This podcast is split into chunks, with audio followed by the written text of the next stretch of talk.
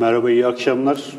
Bugün e, gecikme rekorunu kırdık. Bizden kaynaklanan bir problem yüzünden kusura bakmayın. E, 54. programımızı yapıyoruz bugün. E, Boğaziçi Üniversitesi'nden e, Sayın Çiğdem Kafesçioğlu, Profesör Doktor Sayın Çiğdem Kafesçioğlu bugünkü konuğumuz ve e, kendisiyle bugünün mana ve ehemmiyetine uygun olarak e, 29 Mayıs e, e, İstanbul'un e, tarihini yeniden okumak 1453'ü ve İstanbul'un tarihi yeniden okumak başlığıyla bir söyleşi gerçekleştirmek istedik. Sağ olsun bizi kırmadı geldi buraya kadar. Ee, öncelikle hoş geldiniz diyoruz hoş hocam. Bulduk, Biraz böyle netameli bir e, başlangıç oldu ama e, kusura bakmayın artık. E, şimdi e, buraya gelmeden önce sizin bazı e, makalelerinizi okuyarak e, geldik. Bir de müjde aldık. Kitabınız yakında inşallah e, Koç Üniversitesi yayınlarından sanıyorum. İnşallah. Evet. Çıkacak gibi. gibi evet. e, hocam bu e, 1453 fetih meselesi e, bizde hep böyle e, biraz e, politik bir e, anlam yüklenerek tabii okunan e, bir yanı var. E, 1453'ün hani hem şehir tarihi açısından hem e, ne bileyim coğrafyanın bu coğrafyanın tarihi açısından yeri ve önemi üzerine isterseniz bir giriş yapalım. Daha sonra e, bir takım imajlar üzerinden herhalde e, devam edeceğiz ve e, farklı bir yerden nasıl bakabiliriz? Farklı bu bir yerden nasıl bakabiliriz? fetih evet meselesine? yani bu günümüzde farklı bir yerden bakmak galiba e, gittikçe e, Evet. zorlaşıyor bu 1453 e, hafriyat kamyonunun Evet. 3. köprü e, havaalanı yolunda yaptığı gösteri gibi olaylardan e, O sonra tam bir postmodern bir durum diyelim. Evet, inşaatla 1453 fetişin hafriyat. ayrılmaz birlikteliği e, ni sergileyen bir e, durum olmuş e, günümüz için. E, hep böyle değildi aslında tabii bir hani ilk e, biraz böyle 1930'ların sonlarında başlayan bir merak İstanbul'un fethini kutlayalım, e, kutlama ihtiyacı diyelim. E, 1953'te 500. E, fetih yıl dönümünde e, şaşalı bir şekilde ama Evet. biraz da kazalı bir şekilde kutlanan ve özellikle 90'larda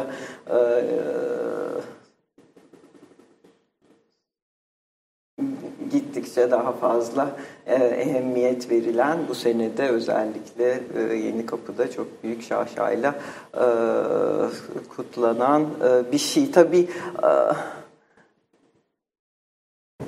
bugün ne kutlanıyor ona çok fazla Evet. girmeyelim Evet. e, diyorsunuz. Peki e, aslında yine de 1453 üstünde e, e, durmaya e, değer e, bir tarih. E, e, tabii ki e, bütün e, işte fetihçi, daha tekil e, imgeler yaratan, daha dışlayıcı söylemlerin e, dışında da e, ne olduğu üstünde ve sonrasında düşünmeye e, e, değer. Bir defa belki hani en aşikar e, noktası bunun tabii bir önceki yüzyıl boyunca e, Bitinya çevresinde ve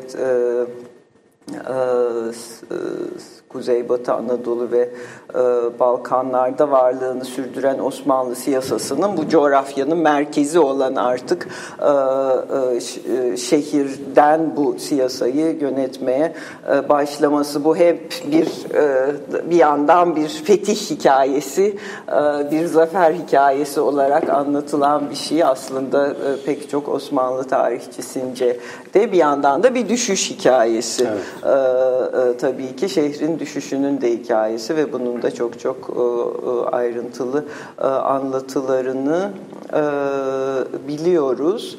E, bu bu aslında e, belki en kısaca söylemek e, gerekirse Osmanlı siyasasının artık Doğu Roma'nın başkenti üzerine oturarak e, emperyal bir kimliği e, kazanması ve e, bu emperyal kimlikle beraber e, yeni e, giderek merkezileşen bir e, siyasi yapıya kavuşmak üzere e, Osmanlı yönetici elitinin çeşitli e, e, adımlar e, atması ve e, İstanbul için İstanbul bunun neresinde duruyor e, diye düşünürsek İstanbul bu bunun sahnesi olarak e, düşünebiliriz. Ama bir yandan da e, İstanbul bu, bu yeni e, siyasanın yeni e, hiyerarşilerin, yeni e, yönetici elitin bir yandan da kendini kurduğu, kendini gerçekleştirdiği yer. Dolayısıyla o mekanın yeniden üretimi de siyasanın üretimiyle aslında tamamen e, örtüşen e, süreçler. Hani işe daha yukarıdan bakacak olursak aslında e, göreceğimiz e, bu. E, başka yerlerden de bakabiliriz. E, tabii e, bir yandan e, e, şehrin kuruluşunun e, diyelim nüfus boyutunu göz önüne alabiliriz. İstanbul, Osmanlı İstanbul'u büyük ölçüde sürgünlerle e, kurulmuş bir e, şehir. Biliyorsunuz 2. Mehmet şehrin alınmasından sonra isteyen herkesin gelebileceğini ve e, mülk sahibi olabileceğini söylüyor ama o sırada çeşitli e, bir takım e, iktisadi kaygılarla da oluşan politika değişiklikleriyle birlikte bunun tam da olamayacağı aslında ortaya çıkıyor ve İstanbul'un iskanı ki işte Bizans'ın sonunda aşağı yukarı 50 binlik bir nüfusu olduğu düşünülüyor. E, büyük bir e, nüfusun e, şehrin istilası sırasında e, kaçtığı, e, ciddi sayıda insanın hayatını kaybettiğini tabii ki düşünmek gerekiyor. Yani boş bir şehirden esas olarak neredeyse boş bir şehirden e, bahsediyoruz. Bu daha çok e, gene Osmanlıların yeni aldıkları yerlerden zorla sürgün ettikleri insanlarla ki bunlar da Rum cemaatler, Ermeni cemaatler, Yahudi cemaatler, Müslüman cemaatler ve gene yukarıdan baktığımız hikayede çok başarıyla kurulan bir şehir aşağı yukarı işte bir 1470'lerde elimizde İstanbul'un ilk nüfus tahriri var bir 70 bin 100 bin e, nüfusu olan bir yerle karşılaşıyoruz. E, gelenlerin anlatılarına baktığımız zaman biraz daha farklı bir şey görüyoruz. Aslında kimse buraya gelmek istemiyor. Evet. Ee, Hatta galiba ben bir şey okumuştum. Şey ağıtlar falan yakılıyor. İstanbul'a evet, gidenler evet, işte evet. gitmemek için ağıt yakıyorlar evet, vesaire. Evet, Teşvikler evet. oluyor değil mi? Yani işte gelirseniz size işte e, toprak vesaire e, Evet evet var. yani gelirseniz mülk, e, mülk e, sahibi olacaksınız gibi e, teşvikler oluyor ama sonra dediğim gibi o e, teşvikler her zaman yerinde evet. kalmıyor. Verilen mülklere kira konuyor. O zaman insanlar peki biz Niye, Niye kira geldi? veriyoruz evet. diyorlar. Geri gidiyorlar. Aileler e, parçalanıyor. Bir grup bunu e, Halil Bey, Halil İnalcık e, dikkat çekmişti. İlk bir grup Bursalı tüccar, e, daha güçlü insanlar e, belli ki işte İstanbul'a getirilmemek için ellerinden ne gelirse e, yapıyorlar. İbranice, Ermenice, Türkçe çeşitli e, ağıtlar ve anlatılar var evet. e, elimizde kalmış bu dönemde.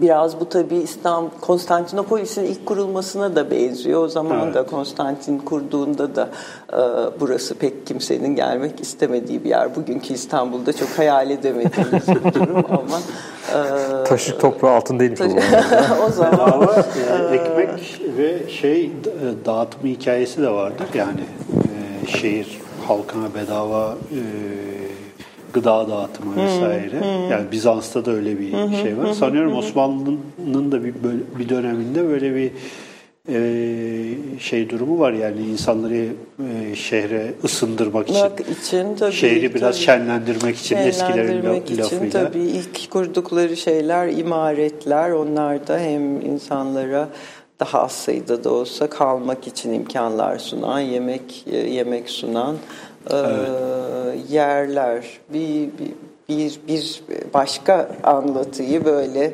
kurabiliriz, düşünebiliriz en evet. azından bu bu bu tarihin içinde bunun da olduğunu e, bilebiliriz. E, bir de tabii aslında buranın başkent olmasını istemeyen çok önemli gruplar var, evet. değil mi? E, daha e, uç lara ait e, gruplar, Osmanlı topraklarının uçlarına ait gruplar, daha gazi, derviş tabanını oluşturan uç beylerinin gruplar aslında İstanbul'a yerleşmenin bir merkezileşme hı hı. Fikrinin parçası olduğunu çok iyi e, biliyorlar. Dolayısıyla e, ciddi bir muhalefet var e, İstanbul'un e, başkent olmasına. Bunun da çeşit çeşit hikayelerini başka başka yerlerden takip etmek mümkün. Bir yanda merkezileşmek isteyen bir işte, işte imparatorluk e, mefhumunu isteyen bir kadro var. Hı hı, Değil mi hocam? Diğer tarafta da daha böyle Adem merkeziyetçi işte bu e, gazaya e, meyilli e, bir şey var, e, kanat var böyle. Hı. Aslında bir fetih sırasında da aslında bu var. Tabii Fethi, tabii. Fethi, evet. Fetih'in şey Fetih'ten öncesinde de yani böyle bir yaratıyor herhalde. Iki, iki parti var. Bir güvercinler var, bir işte şahinler var. Bir, bir tarafta işte fethedelim bir an önce işi bitirelim diyenler var. Diğer tarafta da işte daha sükunetle gidelim. Ee, biraz daha böyle güver, güvercin vari işte tavır alanlar var. diyenler de evet. var. Doğru. Evet. Yani şey değil.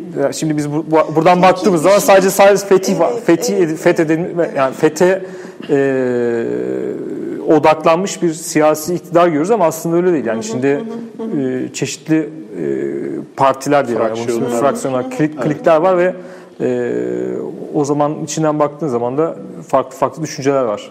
Tabii ki. Evet, evet, evet. Görsellerimiz hazır galiba. Şimdi bir demin bir tanesini girdik. İsterseniz yavaş yavaş onlar üzerinden de konuşalım. Hocam. Tabii. E, bir e, ha şöyle bir e, bu dönemin esas figürü. Üç, üç Fatih. üç Fatih.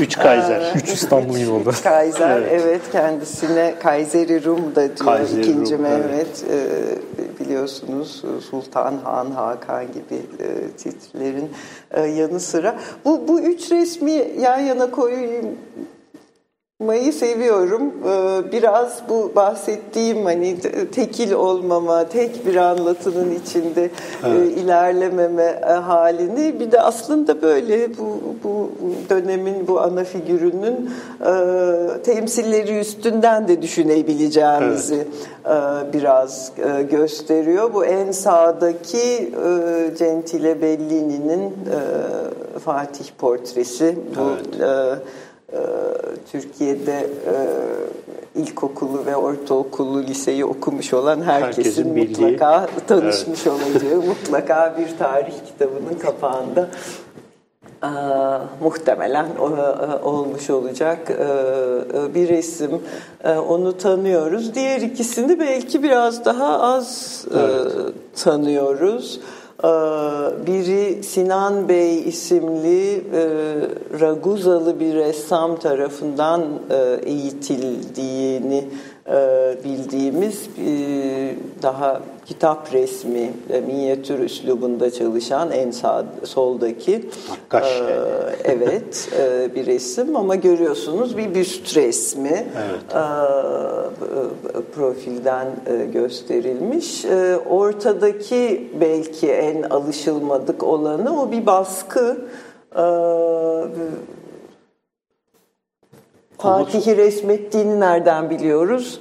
Ee, şimdi göremiyoruz herhalde ama e, sağ alt köşesinde El Gran Turco e, yazılı. E, o 2. Mehmet'in İtalyan dünyasında tanındığı Evet. isim bir uzaktan profil olarak andırıyor ama bir yandan da son Bizans imparatorlarından 8. e, Yohannes'in bu Floransa Ferrara konseyi sırasında İtalya'da yapılmış olan bir portre resminin bir uyarlaması Evet, çok aslında benziyor. ona çok benziyor Evet. değil mi? Bir yandan da böyle bir fantastik e, başlığı var. O da böyle bir İskender kimliği verdiği şeklinde bu e, imgeye e, yorumlanıyor. E, belki bu üç resmin en ilginç tarafı bunları böyle yan yana koymak da biraz yanıltıcı. Çünkü e, soldaki ve ortadaki resimler şöyle aşağı yukarı belki o 15 santim filan civarında oldukça küçük, yani. şeyler. Öteki biliyorsunuz çok büyük olmayan ama gene de bir yağlı boya portre. Bunların üçü de 2. Mehmet'in e, hayatında Topkapı Sarayı koleksiyonunda bulunuyorlardı. Yani e, padişahın kendi e, resim koleksiyonunun parçasıydılar. E, İlginçlikleri de buradan Evet. kaynaklanıyor belki ki kendi e, imgesinin bu farklı e, e, şekillerini Evet. aslında belki ilgiyle, merakla ve istekle bir arada Tek e, örneğiydi tutup yani. bulunduruyordu. Yani hem e, batıdan ressam çağırıp bayağı e, Avrupa tarzında değil mi bir e, suretini yaptırması. Daha sonra sanıyorum e, ikinci Beyazıt oğlu bunu mezatta e, satışa çıkartıyor. Öyle bir efsane vardır ve şimdi National Gal- Gallery'de büyük olasılıkla bir e, Venedik e, elçisinin bunu satın aldığı ve Venedik'e götürdüğü gibi bir böyle tam bilinmiyor tabii de Evet, hani evet, böyle bir şey evet. var. Ama mesela ondan sonra gelen hiçbir sultanın 19. yüzyıl 2. Mahmut'a kadar en azından hani böyle batılı tarzda bir e, resim yaptırma şey yok. Aradan bir 400 sene falan geçmesi gerekiyormuş herhalde. Çok sayıda resim var aslında ama zannediyorum böyle saraya ressam çağırıp Evet. portresini yaptıran kimse yok. Kimse Daha yok. fazla aracılar yoluyla yine de e, Süleyman döneminde de sonrasında da kendi resimlerinin Avrupa çevresinde de e, dolaşımda Şu olmasını bir derece yağlı e, boya falan sağlıyorlar. e, evet, yaptıran evet. Bil- bilmiyorum yani. Ha, yaptıran yok ama evet, e, şeyleri var işte portre albümleri e, var daha Osmanlı resmi e, tarzında hani portrecilik bir şekilde devam ediyor ama bu tam tam bu haliyle Evet. değil. Diğer resme geçelim mi? Tabii diğer Diğer bir harita geldi. Aa, bu da ya gene 15. yüzyıldan gene e, İstanbul'un fethi veya düşüşü sonrasındaki e, dönemden e, bahsedecek olursak gene belki sıkça karşılaştığımız İstanbul imgelerinden biri bu da bu Giovan Andreas Vavassore isimli bir Venedikli haritacının aşağı yukarı 1520 civarında bastığı, yayınladığı e, bir İstanbul e, görüntüsü ama e, içeriğinden gösterdiği binalardan biz bunun aşağı yukarı tam 2. Mehmet'in saltanatının son, sonunda e, belki hemen sonrasında 1481 civarında hazırlanmış olan bir çizimden kopyalanarak yapılmış olduğunu e, tahmin e, edebiliyoruz. Ee, burada gördüğümüz de aslında bir bakıma bu bir, biraz önce anlattığımız bu ana e, e, hikaye bir, bir başkent e, kurulması, bir başkent mekanının kurulması, bunun e, anıtsal noktalarının, simgesel noktalarının e, kurulması ki orada e, işte Topkapı Sarayı e, camiye çevrilmiş olan Ayasofya, işte ilk saray, ikinci Mehmet'in büyük külliyesi, işte şehrin bir kıyısındaki yedi kule bunların hepsini görmek mümkün ama bir yandan da çok çok detaylı bir imge bu aslında ne kadar detaylı görülebiliyor bilmiyorum ama şehrin birçok Bizans kilisesi bunun üstünde evet. işaretlenmiş durumda. Latin kiliseleri işaretlenmiş durumda. Denizlere baktığımızda da gene ilginç bir çoğunlukla diyelim karşılaşıyoruz bu gemilerden birinin e, bayrağında hilal görüyoruz. Bir diğerinde e, Venedik aslanını, kanatlı Venedik aslanını görüyoruz. Bir diğerinde de bu çift başlı Bizans kartalını e, görüyoruz. Bu böyle şehrin çok kimlikli e, halinin e, aslında e, bu senelerde hala resmedilir e, olduğunun e, bir belki... temsiliyet ilişkisi var yani hala böyle çok kimlikli bir e, imaj yaratacak kadar e, demek ki bir e, bu bugünün belki yani çok fazla anlayamayacağı bir hı hı. E, evet, şey durumu evet, var. Evet, çok farklı, evet, çok evet. bir yapı var. Evet. Bu galiba bu haritanın ta 17. 18. yüzyıla kadar bir sürü versiyonu üretilmiş Kopyaları değil mi? var. Evet. Ben şeyi hatırlıyorum. E, sultan madalyonları altta dizilmiş mesela. Üçüncü Murat'a kadar olanları biliyorum. Üçüncü Murat at üstünde en ortada evet, falan. Öyle evet, versiyonları evet, falan da yapılıyor evet, burada. Evet, evet. Çok başarılı ee, bir e, şey. Sürekli üretiyorlar o zaman yani. Evet yani 1800 1740'lara kadar sanıyorum bu devam ediyor. Hı hı, yani bunun böyle çok çeşitli versiyonları da İlginç aslında çünkü e, İstanbul'un hani böyle bir kuş bakışı İstanbul manzarası dendiği zaman sürekli üretilen dediğiniz evet. gibi harita bu oluyor. Biraz bu şeyle ilgili. Kolay bir şey değil bu dönemde modernite öncesinde şehir hı hı. görüntüsü yaratmak. Ee,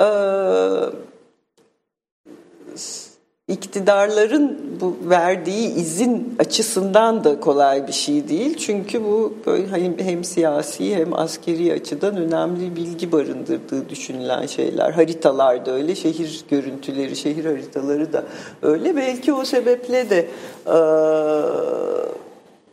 bu görüntünün başka birkaç görüntünün bir şekilde e, e, gene Osmanlı yönetici elitinden bilmediğimiz ya da ancak tahmin edebildiğimiz kişilerin bilgisi dahilinde bunların yapıldığını söyleyebiliyoruz ama e, sonrasında yeni bir imge oluşmamasının sebebi de belki hani kimsenin girip bu derece detaylı bir e, resmi tekrar oluşturmamış evet. olması olabilir. Onun yerine dediğiniz gibi e, haritayı bırakıp ona bağlı olan anlatı değiştiriliyor. Evet. İşte o Bizans Kartalı ve Venedik Aslanı kaldırılıyor. Onun yerine e, hanedanın e, portreleri evet, ve e, işte e, at üstünde bir sultan imgesi evet. yerleşiyor. O zaman çok daha fazla hanedan kimliğini öne çıkaran e, ve hanedan şehri kimliğini öne çıkaran bir, bir şehir resmine Payitaht bakıyoruz. Şehri evet, evet. evet, devam edelim mi? Aa, tabii. Burada ne Burada, var? Aa, biraz hani şehrin imgeleri üstünde e, düşünecek e, olursak e, o soldaki daha e, tabii modern zamanlarda üretilmiş bir, bir Bizans Konstantinopolis'ini gösteren sağdaki gene muhtemelen tanıdık olabilecek bir e, e, imge. E, bu da ilk kopyası e, 1420'lerde e, üretilen e, Cristoforo Buondelmonti e, isimli e, coğrafyacı e, ve e, seyyahın e, e, yazmış olduğu Adalar kitabı The Liber Insularum Archipelagi isimli e, kitabın son imgesi bu. Adaları gösteren bir resim. Son e, son imge bir yarımada e, Konstantinopolis. E, bu kitap geç orta çağların en popüler coğrafi kitaplarından biri. Çok sayıda kopyası var zannediyorum. E, 60-70 civarı bilinen e, kopyası var. Bir tanesi de Fatih'in kütüphanesinde var. var. Evet, evet, evet. Evet, evet. Evet. Ee, Evet, bu Osmanlı koleksiyonlarında da epeyce yer almış. Ee, Aslında daha sonra e, Osmanlı tarzında şehir görüntüleri yapacak olan mesela e, Matrakçı Nasuh'la birlikte çalışmış olan ressamları e, da muhtemelen etkilemiş, onların da başvurmuş oldukları Bu Fethi e, bir öncesi tarz. herhalde tek şey değil mi hocam? Yani Fethi öncesinde yapılmış benim bildiğim tek İstanbul imajı. Doğru İşte mu? bunların il- ilginç e, yanı e, işte 1420 civarından elimizde bir yazma var. E, Diğerlerinin pek çoğu e, 15. yüzyılın ikinci yarısında üretilmiş. Yani sonrası. e, Bizans düştükten sonra üretilmiş ama Bizans e, Konstantinopolis'ini göstermeye e, devam etmişler. Evet. Biraz da bu yani haritaları biz hep Siz zaman bunlar orayı hala öyle görüyoruz gibi olmuş. gibi evet yani ha- harita dediğimiz zaman hep biraz gerçeklikle ilişkisini kurmaya çalışıyoruz daha fazla gerçeklik bekliyoruz e, haritalardan o yüzden de hep bunları Bizans e, şehrinin resimleri gibi e, görüyoruz ama işte bunlar bir 1480'lerde e, aşağı yukarı e, yapılmış e, ve e, şehrin Bizans kimliğinin e, özellikle altını çizmeye devam eden Evet. e, imgeler. Tabii bugün bile aslında bu şey problemi var ya haritada gerçeklik problemi.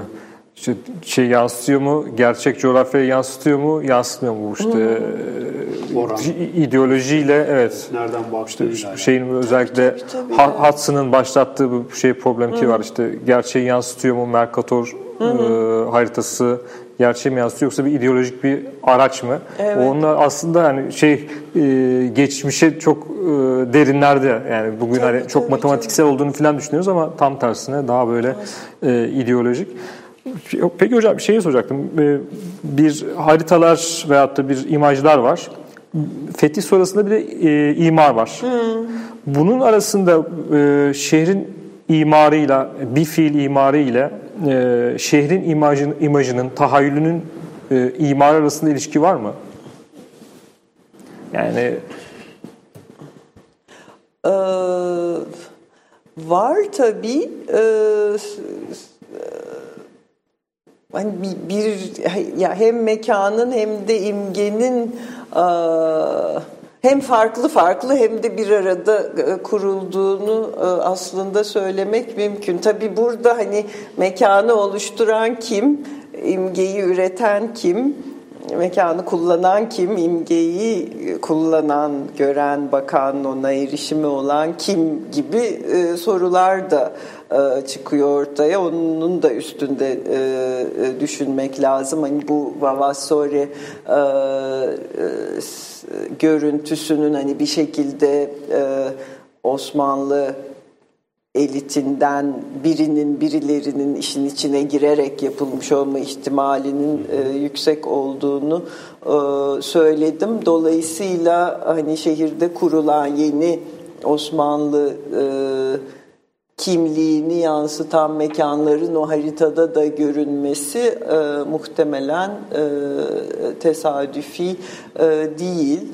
Aynı e, senelerde yine hem tarih yazıcılığında hem edebiyatta da e, şehrin imgesinin yeniden e,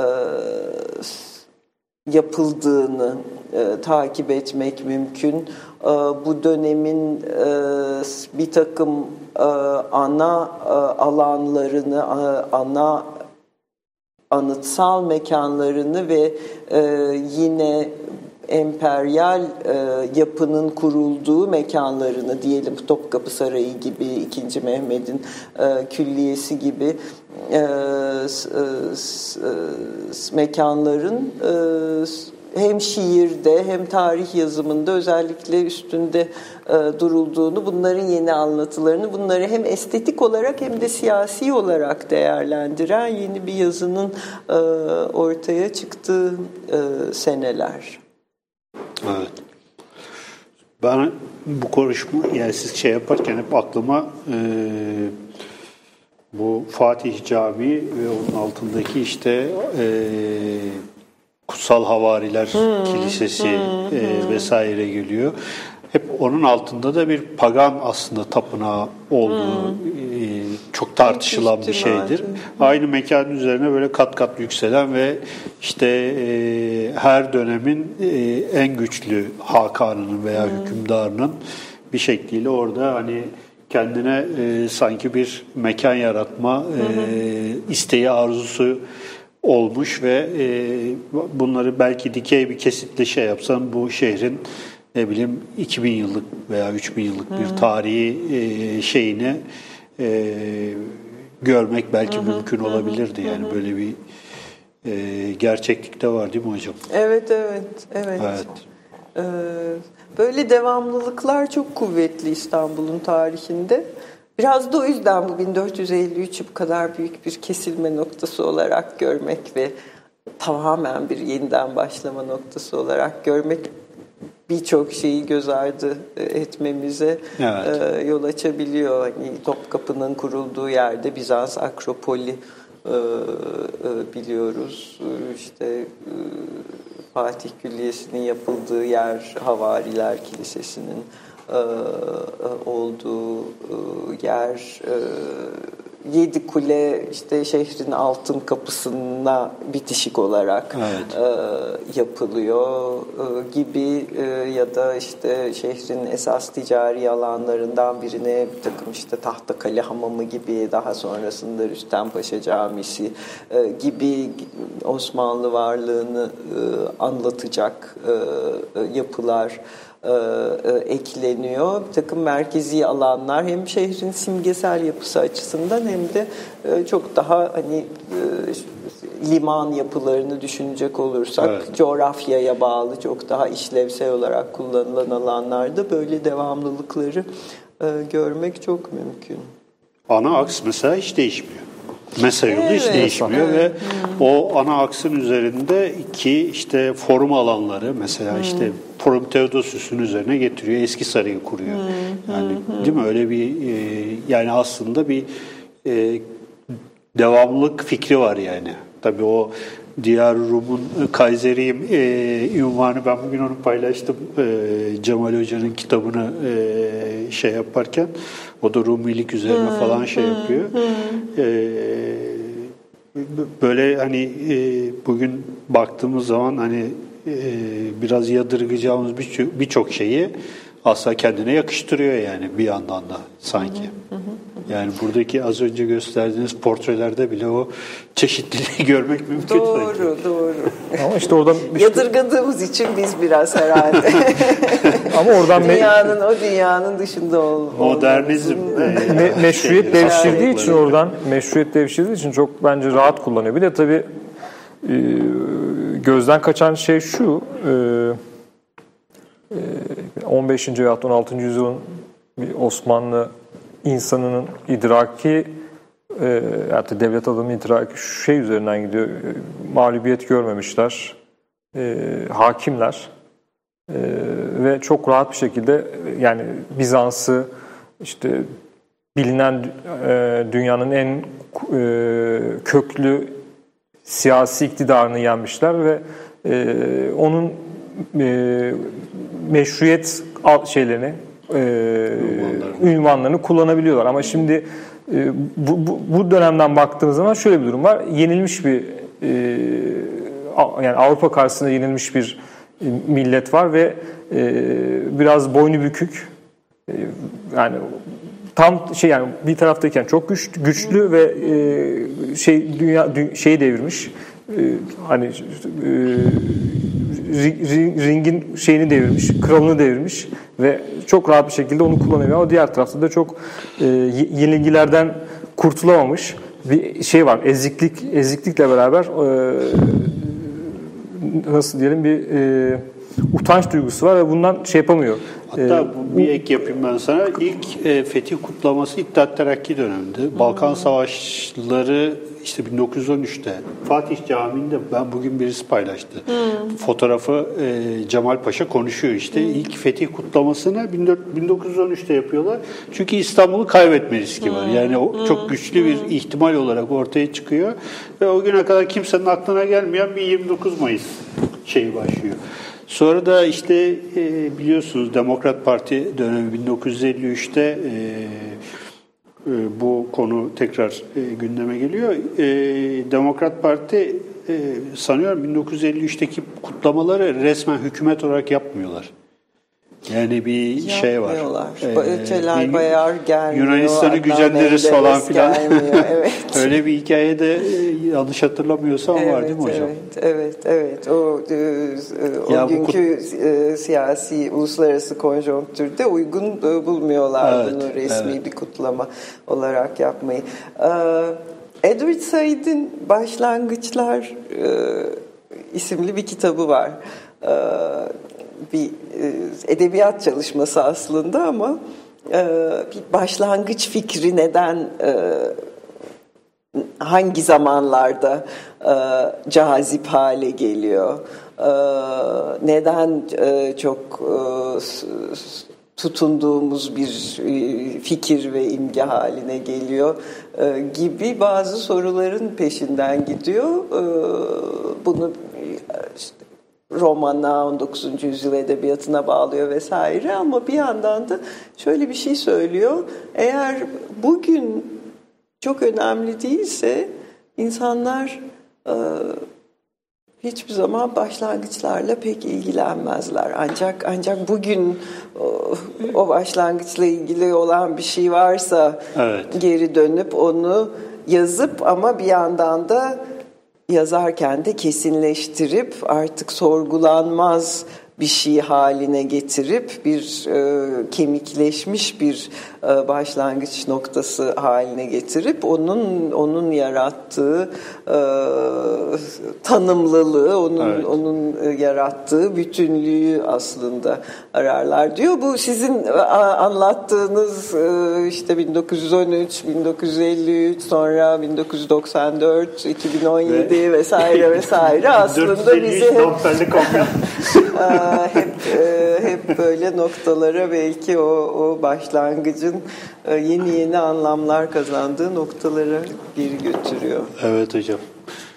Ee, devam edelim mi görsellerimize? Tabii, e, edebiliriz. Bir sonrakini um, alalım. Bu gene bu, bu da şimdi bu uh, haritalardan bahsediyorsak haritaların nasıl e, anlam kazandığından, anlam yansıttığından e, bahsediyorsak bu biraz önce bahsettiğimiz Buendelmonti haritaları içinde çok ilginç bir tanesi. Evet. E, bu 90'lı yılların başında keşfedildi Düsseldorf Üniversite Kütüphanesinde duruyormuş, bulundu.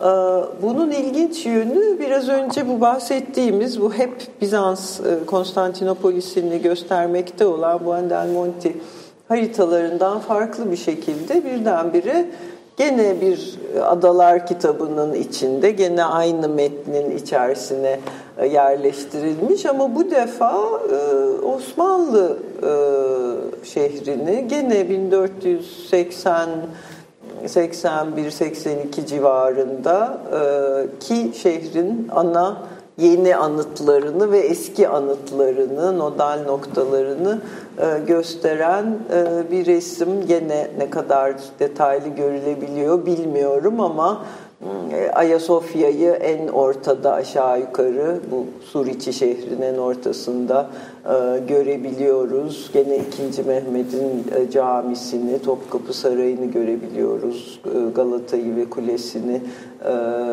görebiliyoruz. İşte Mahmut Paşa Camisi orada ve işaretli e, durumda ama bir yandan da bu böyle aşağı yukarı 1455 senesinde Osmanlılar şehri aldıktan iki sene sonra yerinden indirilen bu Ayasofya'ya bitişik olan Augusteon Meydanı'nın e, anıtsal heykeli olan at üstündeki Justinian hmm. heykelini de orada yerli yerinde e, görüyoruz. Yani evet. gerçek birliği yansıtan bir e, görüntüyse e, aslında bir yandan da böyle hem yeni anıtları hem yakın zamanda yerinden edilmiş olan anıtları. Bir yandan da e, Ayasofya'yı e, belki de böyle bir e, ideal çoğulcu bir e, mabet olarak bir yandan e, minaresi minaresiyle bir yandan kubbesinin üstünde haçıyla e, gösteren. Tabii ki bu değildi muhtemelen e, yapanın e, e, fikri. Fakat gene de mümkündü bu şekilde e, göstermek. Gene e, şehrin hem Bizans hem Osmanlı kimliğinin bu dönemde e, şehir mekanı üzerinde ve üzerinden yansıtılır e, olduğunu evet. bize anlatan imgelerden, ilginç imgelerden biri. Bir de sanıyorum matrakçının daha içeriden bir şehir şeyi hmm, var değil mi hocam? Evet evet o da buralarda. Hatta Onunla hemen, benziyor hatta değil mi? Evet. hemen şurada. Bir sonrakini alabilir miyiz? Matrakçı daha böyle bir Matrakçı Nasuh'un İstanbul'u. Hmm. Evet. Daha canlı ve yeşil mi? evet. İlhan Berk'in e, Galata ve Pera kitabında hmm. e, Matrakçı e, Nasuh evet, e, üzerinden anlatıyor ve yani tabii tamamen bazı şeyleri hayalen şey yapıyor falan ama o kadar canlı anlatır ki yani sanki matrakçı ile beraber geziyormuş gibi bütün o sokakları tek tek. Evet, evet, ee, yakınlarda Yapı Kredi yayınlar onu böyle görselli Çok güzel yeniden hem Galata evet, hem evet. bastı. Ben ne zaman matrakçı nasıl görsem aklıma İlhan Berk gelir. evet evet çok güzel bir anlatı. Bu e, herhalde artık tamamen bir hani İslam kenti bakışıyla yapılmış değil mi? Yani Evet, evet, evet. Ya aslında bu e, belki 15. E, yüzyıl ikinci yarısının e, ikinci Mehmet'in, ikinci Bayezid'in dönemlerinin bu Bizans'la çok daha yakın, çok daha evet. belki samimi diyebileceğimiz ilişkisinin farklılaştığı bir dönem. Gene İstanbul için e, antik geçmişi de Bizans geçmişi de aslında hiçbir zaman yok olmuyor tabii ki evet. e, ne ne resimden ne e, ne edebiyattan ama e, bir derecede silikleştiğini söylemek e, mümkün. Özellikle de e, söz konusu olan hanedan tarihleri, hanedan anlatıları e, ise yani e, belki emperyal kimliğin e, 2. Mehmet döneminde işte hem bir İskender e, göndermesiyle hem bir İtalyan portresiyle vesaire yapılabildiği dönemden e, uzaklaşıldığı gibi İstanbul'un da hem Bizans hem Osmanlı kimliğiyle bir arada yansıtıldığı e, e, dönemden o şekilde anlamlandırıldığı dönemden de uzaklaşıldığını söylemek mümkün. E, matrakçı e, İstanbul'un da gittikçe bu aslında bir hanedan şehri e, evet. görüyoruz bir yandan İslami anıtların çok görünür olduğu, bir yandan da hanedan saraylarının e, görünür e, e, olduğu, e, yönetici elitin yaptırmış olduğu hemen hemen her şeyin e, küçük küçük çeşmelere varana kadar orada görünür e, olduğu bir çeşit bir bahçe şehir aslında. Evet. Değil evet. mi? Ama ve çok böyle ayrıntılı ve evet e, çok çok, çok gerçekçi evet, olarak. Evet, evet. Burada tabii bu e, Bizans kimliğinin yavaş yavaş dev, devşirilmesi diyeyim ben bir hmm. anlamda. Herhalde bu kubbeli büyük kiliselerin camiye çevrilmesi politikasıyla da çok e, hızlanan bir şey. E, bunun en hani bildiğim kadarıyla hızlı yapıldığı dönem e, Beyazıt ve e, Yavuz dönemi. Hani Kanuni döneminde artık neredeyse kalmıyor yani hepsini neredeyse e, şey yapıyorlar ve sadece düz çatılı hani kiliseler, bazilikal bildiğim kadarıyla e, kiliseler geriye kalıyor. Onun dışındaki bütün değil mi işte Vefa Kilise e, Camisi veya ne bileyim Bodrum Camisi Laleli'deki vesaire Ayasofya'dan başlayarak bu böyle bir şey yapıyor. Ee, ama bir yandan da herhalde ana akslar ve şehrin genel yerleşim şeyi e, hep aynı kalıyor. Az önce de hani onu şey yaptık. Ee, mesela bir kırılma noktasından bahsedebilir miyiz? Yani böyle hızlı e, bu e, kimliğin hızlı dev e, transforme olduğu bir dönem veya bir kırılma noktası var mıdır hocam? Yoksa bu zamana yayılmış tedrici bir süreç midir yani? Tabii Neler? tedrici bir süreçtir. Bir yandan da e, bir takım belki hızlandığı noktalar Evet. olduğunu söylemek mümkün. Bir tanesi dediğiniz gibi aslında e, Bayezid'le birlikte e, başlayan bir şehrin dini yapılarını İslamlaştırma sürecinden çok açıklıkla bahsetmek mümkün. İkinci Mehmet döneminde Ayasofya dışında e, zannediyorum yalnızca dört kilise e, ilk olarak camiye de çevrilmiyorlar. E, işte Ayasofya tabii ki camiye çevriliyor ama işte Zeyrek e, kilisesi camisi olarak bildiğimiz yapı Pantorkator Kilisesi önce işte e, e, Zeyrek Medresesi e, olarak e, kuruluyor. Bir başka yapı e, e, imaret olarak kullanılıyor. Bir başka yapı hastane olarak e, kullanılıyor. Ancak e, Fatih Külliyesi tamamlandıktan ve bütün o işlevler yani medrese işlevi, imaret işlevi, hastane işlevi orada yerleştikten sonra bu yapılar mescit haline geliyor. O zaman Zeyrek Mescidi, e, işte imaret mescidi vesaire e, yi e, görebiliyoruz. Kalenderhane var bunlardan bir tanesi. O da bir e, derviş zaviyesi olarak kullanılıyor. İhtiyaçtan kaynaklanıyor Biliyoruz. E, evet, Yani evet. şey değil de ideolojik bir yanı değil Yeniden ihtiya- kullanım ihtiyaç. gibi. Yani Ayasofya tabii ki istisna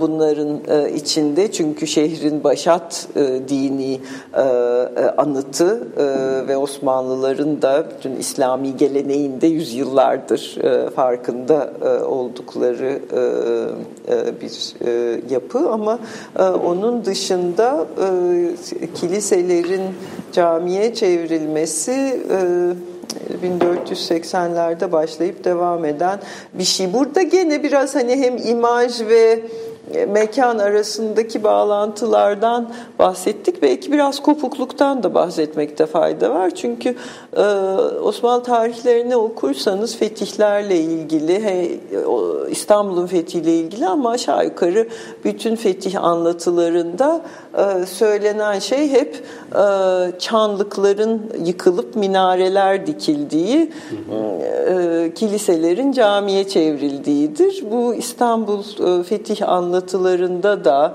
e, Fatih'in e, İslami devletlere gönderdiği fetihnamelerde de böyledir. Bütün kiliseler camiye çevrildi, bütün çanlıklar yıkıldı, minareler dikildi. İstanbul'a baktığımız zaman görüyoruz ki işte bir tane kilise Ayasofya camiye çevrildi. İşte birkaç tanesi başka amaçla kullanıldı. Dolayısıyla e, e, söylem ve e, inşa edilen imge ve e, mekan arasında e, böyle kopukluklar da e, var. Kime konuşulduğunun ve tabii ki dinleyicinin, okuyucunun kim olduğuyla çok ilgili e, e,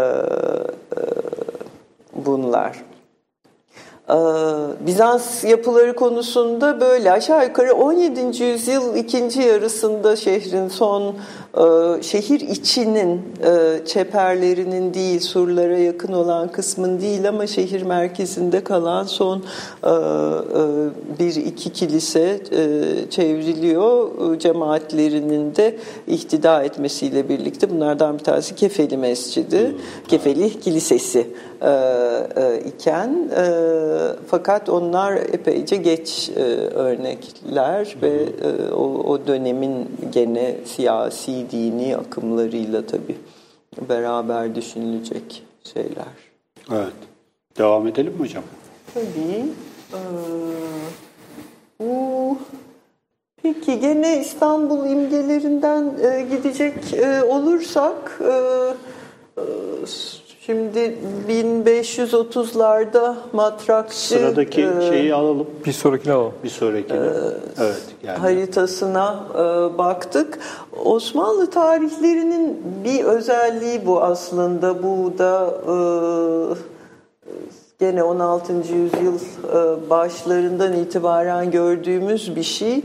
E, coğrafi imgeleri, mekansal imgeleri, şey, özellikle de şehir manzaralarını tarihi anlatıların çok içsel parçaları olarak hı hı. E, sunmaları. Matrakçı da çok iyi tanıdığımız matrakçı resmi aslında böyle bir şeyin e,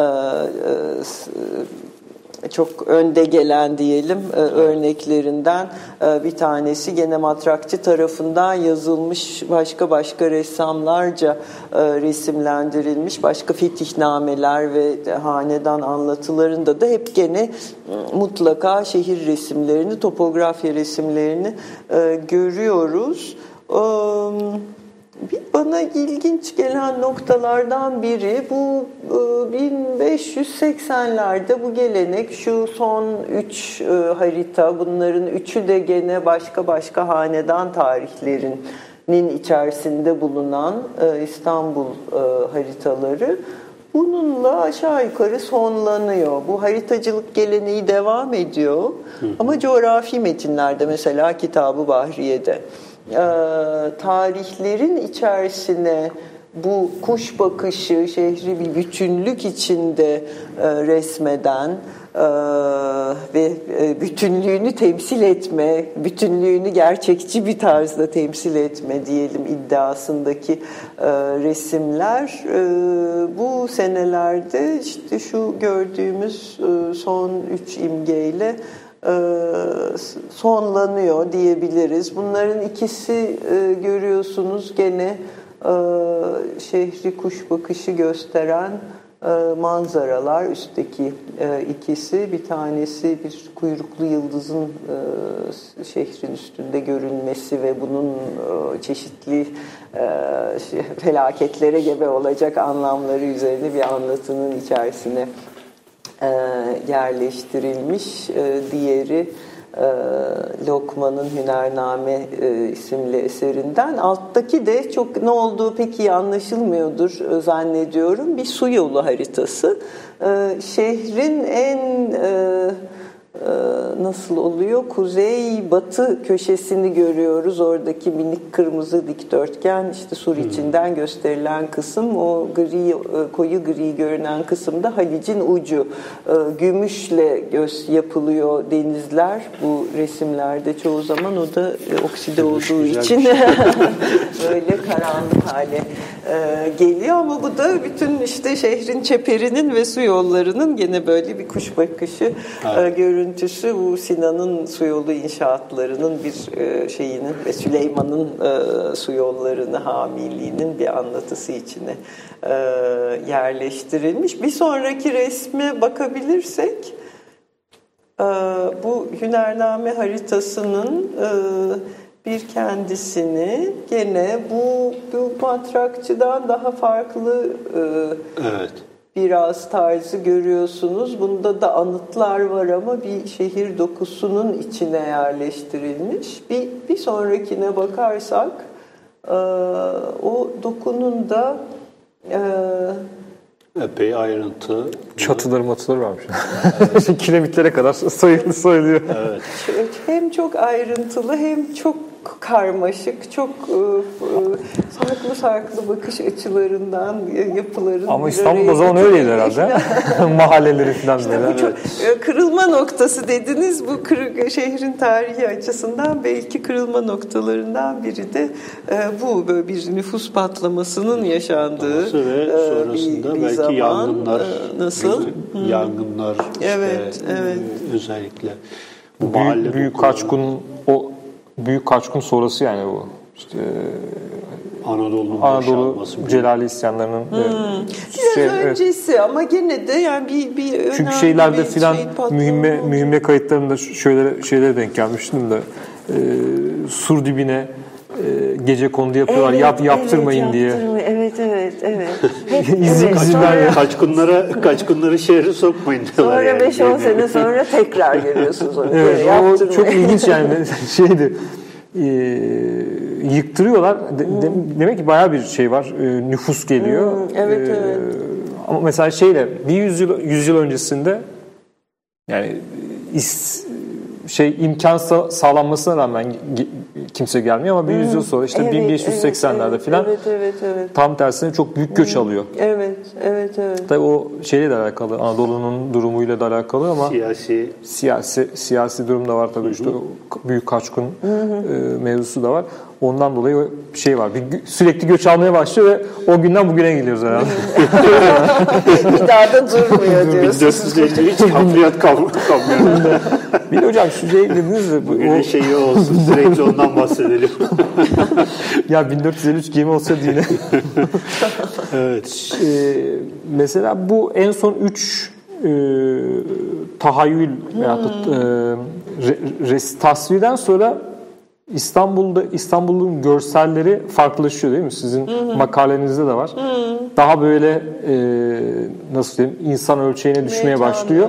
Ama bir taraftan da yine e, diğer makalenizde okurken bu Katip Çelebi'nin yani tabii biraz daha sonrasında o gerçekleşiyor da Ka- Katip Çelebi'nin e, mesela şeyde Cihan Nüma'da yaptığı e, ortaya koyduğu şekilde biraz daha e, nesnelleşiyor. Biraz daha objektif bir alana kayıyor. Yani böyle bir e, bir anda mikro yine şey tırnak içinde kullanıyorum. Bir mi- mikro mikro tarih gibi İstanbul tarihi gibi gidiyor. Diğer tarafta da böyle daha global işte e, Atlas tercümesini yapıyor, Cihan Evet, evet, yapıyor. evet, evet. Biraz onlardan bahsetsek. Belki evet e, böyle bir ayrışmadan e, söz etmek mi- mümkün. Yani coğrafyanın alanının ayrılmasından hani burada hani tarihi anlatılar içinde hep coğrafyaya bir yer var ve hani e, hem şehir mekanına hem de emperyal topografyaya bir yer var dedik 16. yüzyıl boyunca biraz böyle hani bir imparatorluk ideolojisinin yansıması ve onun hani coğrafya üzerindeki iddialarını yansıtan e, bir şey gibi belki e, Katip Çelebi ile birlikte gördüğümüz coğrafyanın artık daha bir hani kendi başına daha farklılaşan bir e, e, alan e, olarak e, mekan temsilinin e, yollarından e, biri e, haline gelmesi. Dolayısıyla hani tarihi anlatının e, içinde değil onun dışında başlı başına bir bir alan olarak e, ortaya çıkması.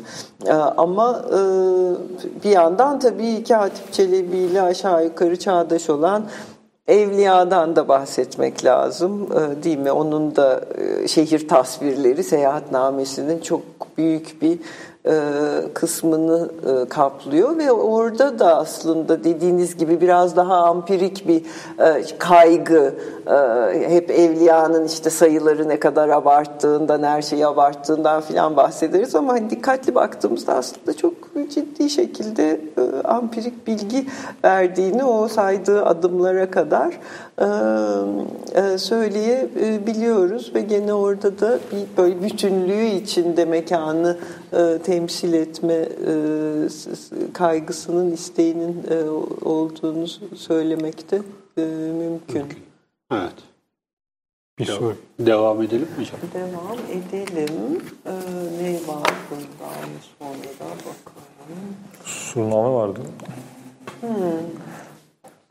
Peki gene şehir görüntüleri üstünden Evet. e, giderek e, bu defa şey gibi bir, biraz bu Buondelmonti'nin çok sayıda yazması gibi çok gene Evet. çok sayıda yazması olan diğer eser tabii ki e, Piri Piri Reis Reis. kitabı e, Bahriye. Onun da başlı başına bir kendi e, hikayesi var tabii bu yazmaların hikayesi.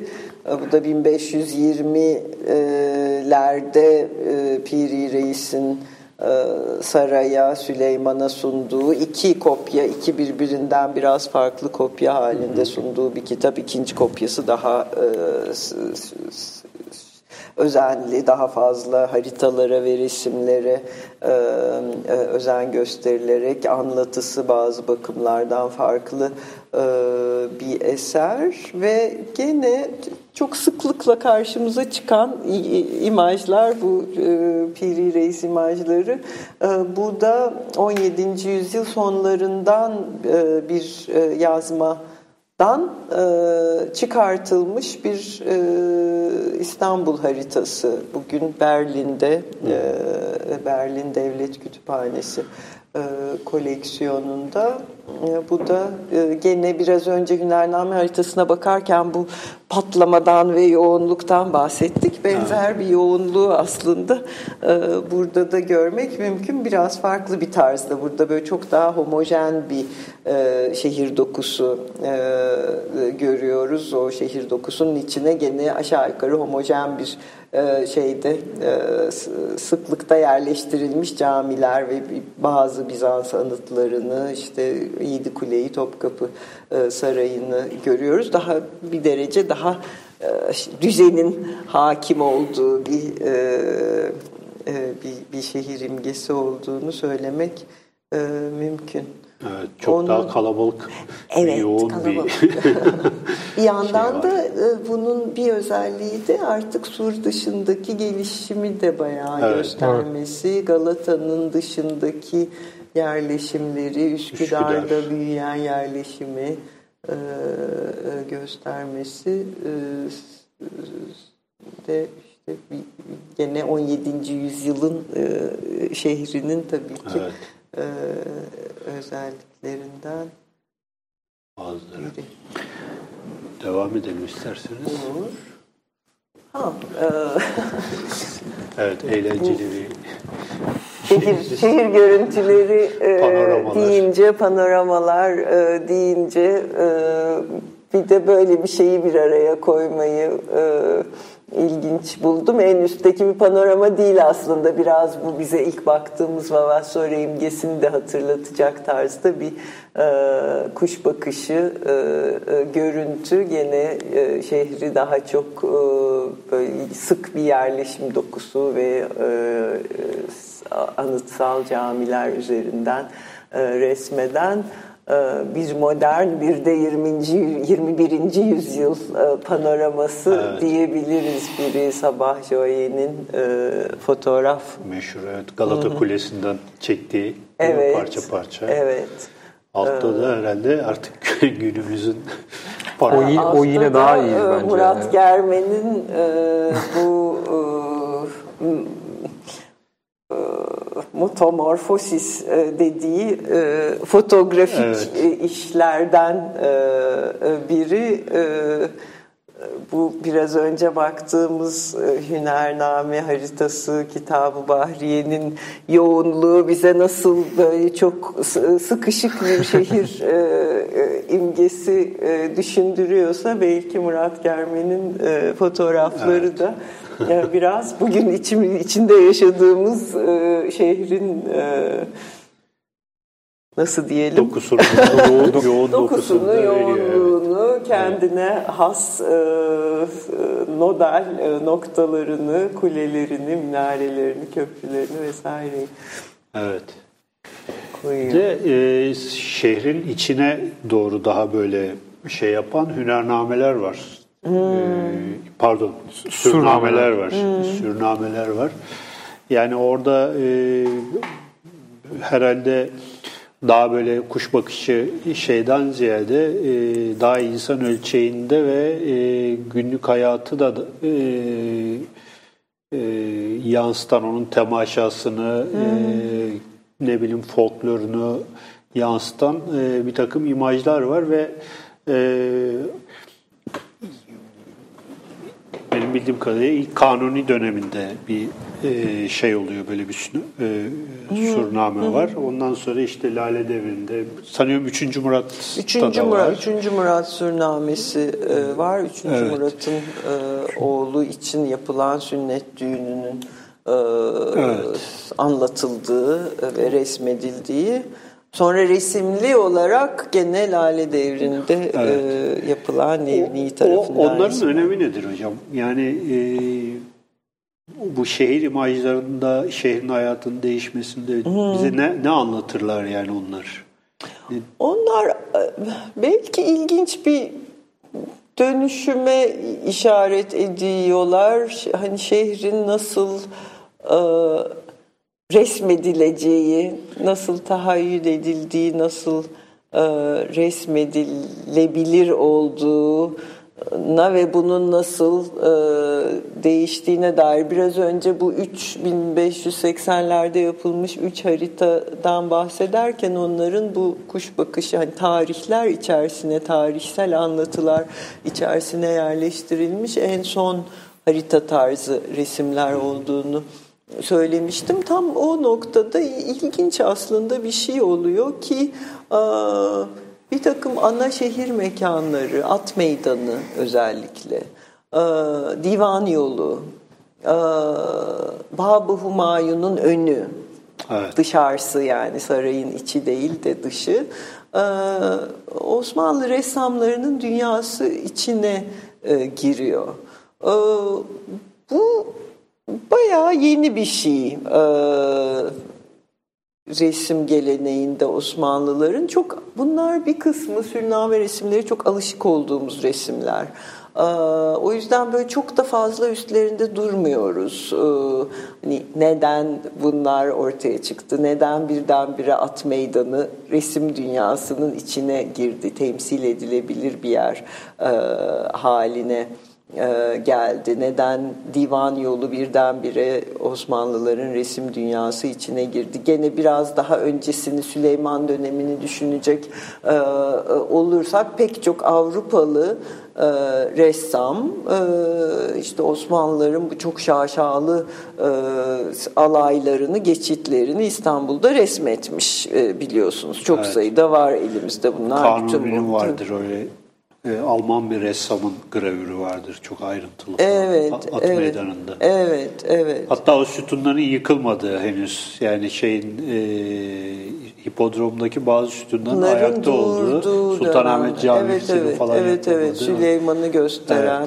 diğer anıtları gösteren bu, bu tip e, imajlar e, Avrupalı ziyaretçilerce çok sayıda yapılmış. Osmanlılarsa hükümdarları sarayda, avda, savaşta vesaire e, resmetmişler. Bu sürnamenin çarpıcılığının bir, bir boyutu bu aslında. Gene onu da bir hanedan hikayesi olarak okumak mümkün. İşte Evet. sonradan 3. Mehmet olarak tahta çıkacak olan Veliahtın Sultan e, şey sünnet e, düğünü ama bir yandan da müthiş bir şehir e, e, hikayesi, e, seyri ve temaşası.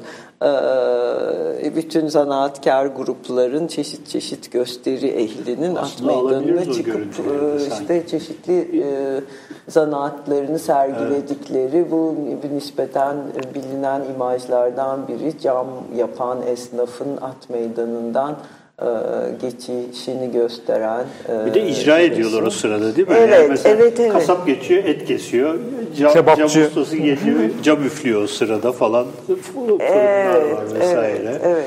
Aa, ve güne- de işte İstanbul gösteriyor. halkı işte se- seyre duruyor, temaşa ediyor. Bunlar e, meydandan seyrederek e, geçiyorlar. Başka başka bu e, çok çarpıcı bir eser. E, yazarının anlattığına göre e, 250 e, resimle 250 hüner ehlini resmetmek üzere, anlatmak ve resmetmek üzere yapılmış. Bugün böyle biraz parçalanmış bir e, 70 kadar resmini de e, kaybetmiş e, durumda. Hani tam orijinal halini e, bilemiyoruz ama hani bu dönem Osmanlıların e, en çok çaba harcayarak ürettikleri Yani yazmalardan bir şehir e, bir tanesi. ama bir insan ölçeğinde Evet, değil mi? evet, Yani- evet. Şehir mekanı ve özellikle de şehrin kamusal e, mekanı. Ya bu süreklilik meselesinde mesela bu hipodrom çok kritik değil mi? yani hipodrom mesela Bizans devrinde de işte bir toplanma ve gösteri alanı. Osmanlı devrinde de at meydanı işte etrafına biraz camiler, saraylar falan filan yapılıyor. Ama sonuçta yani o süreklilik fikri burada Orada da belki de en e, tabii ki. e, sembolik mekanlardan bir tanesi hipodrom herhalde. Tabii, Neredeyse tabii. işte hala öyle mesela. Hani hala ben çok iyi hatırlıyorum. Eskiden miting falan yapılırdı yani 20 yıl önceye kadar falan hani insanlar toplanırlardı. Şeyin, Adavar'ın ya- mitingleri İşte falan yani oluyor. Adavar'ın mitingleri hatta çok yakın döneme kadar da mitingler falan olurdu yani veya işte ne bileyim Ramazan gelince şimdi Allah'tan kaldırdılar işte böyle Evet, bundan 10 sene öncesi. Çocuk bayramları falan yapılırdı oralarda. Doğru, Ee, doğru, böyle, doğru. e, şey olurdu ama hani gerçekten o süreklilik neredeyse iki, 2000 yıldır belki var olan bir şey yani. Öyle.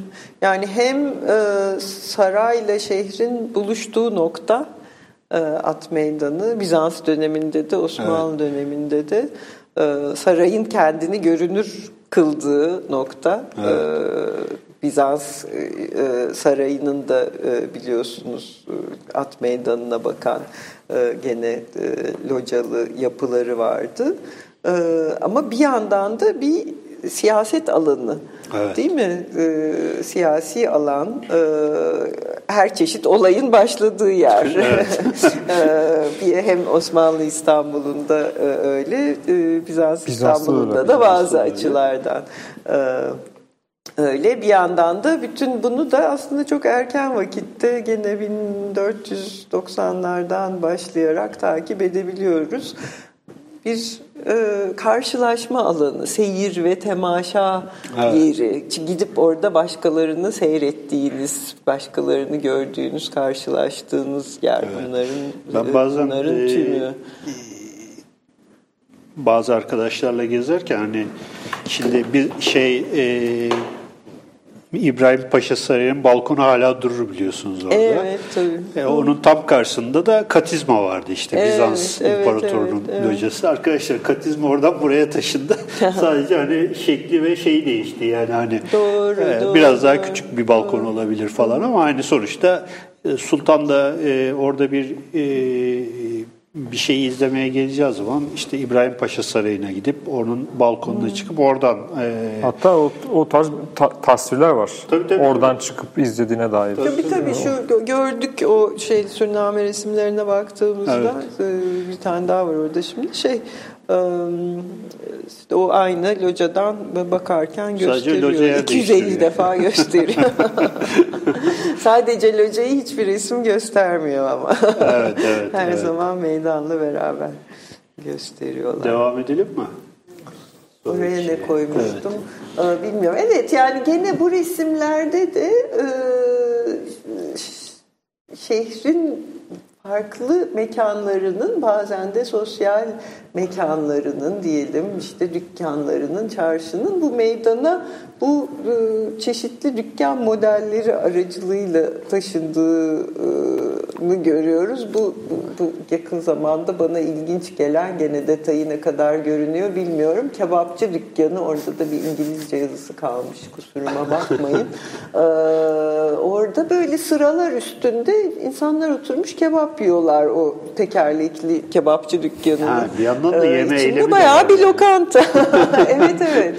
Ee, bayağı bir, bir lokantanın geçişi. Aslında e, şehrin e, mobil halde şeyi var yani küçük minyatür halinde oradan şeyin önünden geçiyor. Sultanın Sultanın, önünden önünden geçiyor. Yani bir, bir şekilde yine şehri tasvir ediyorlar orada. Evet evet evet. Şe- evet. Şehrin bir minyatür hali.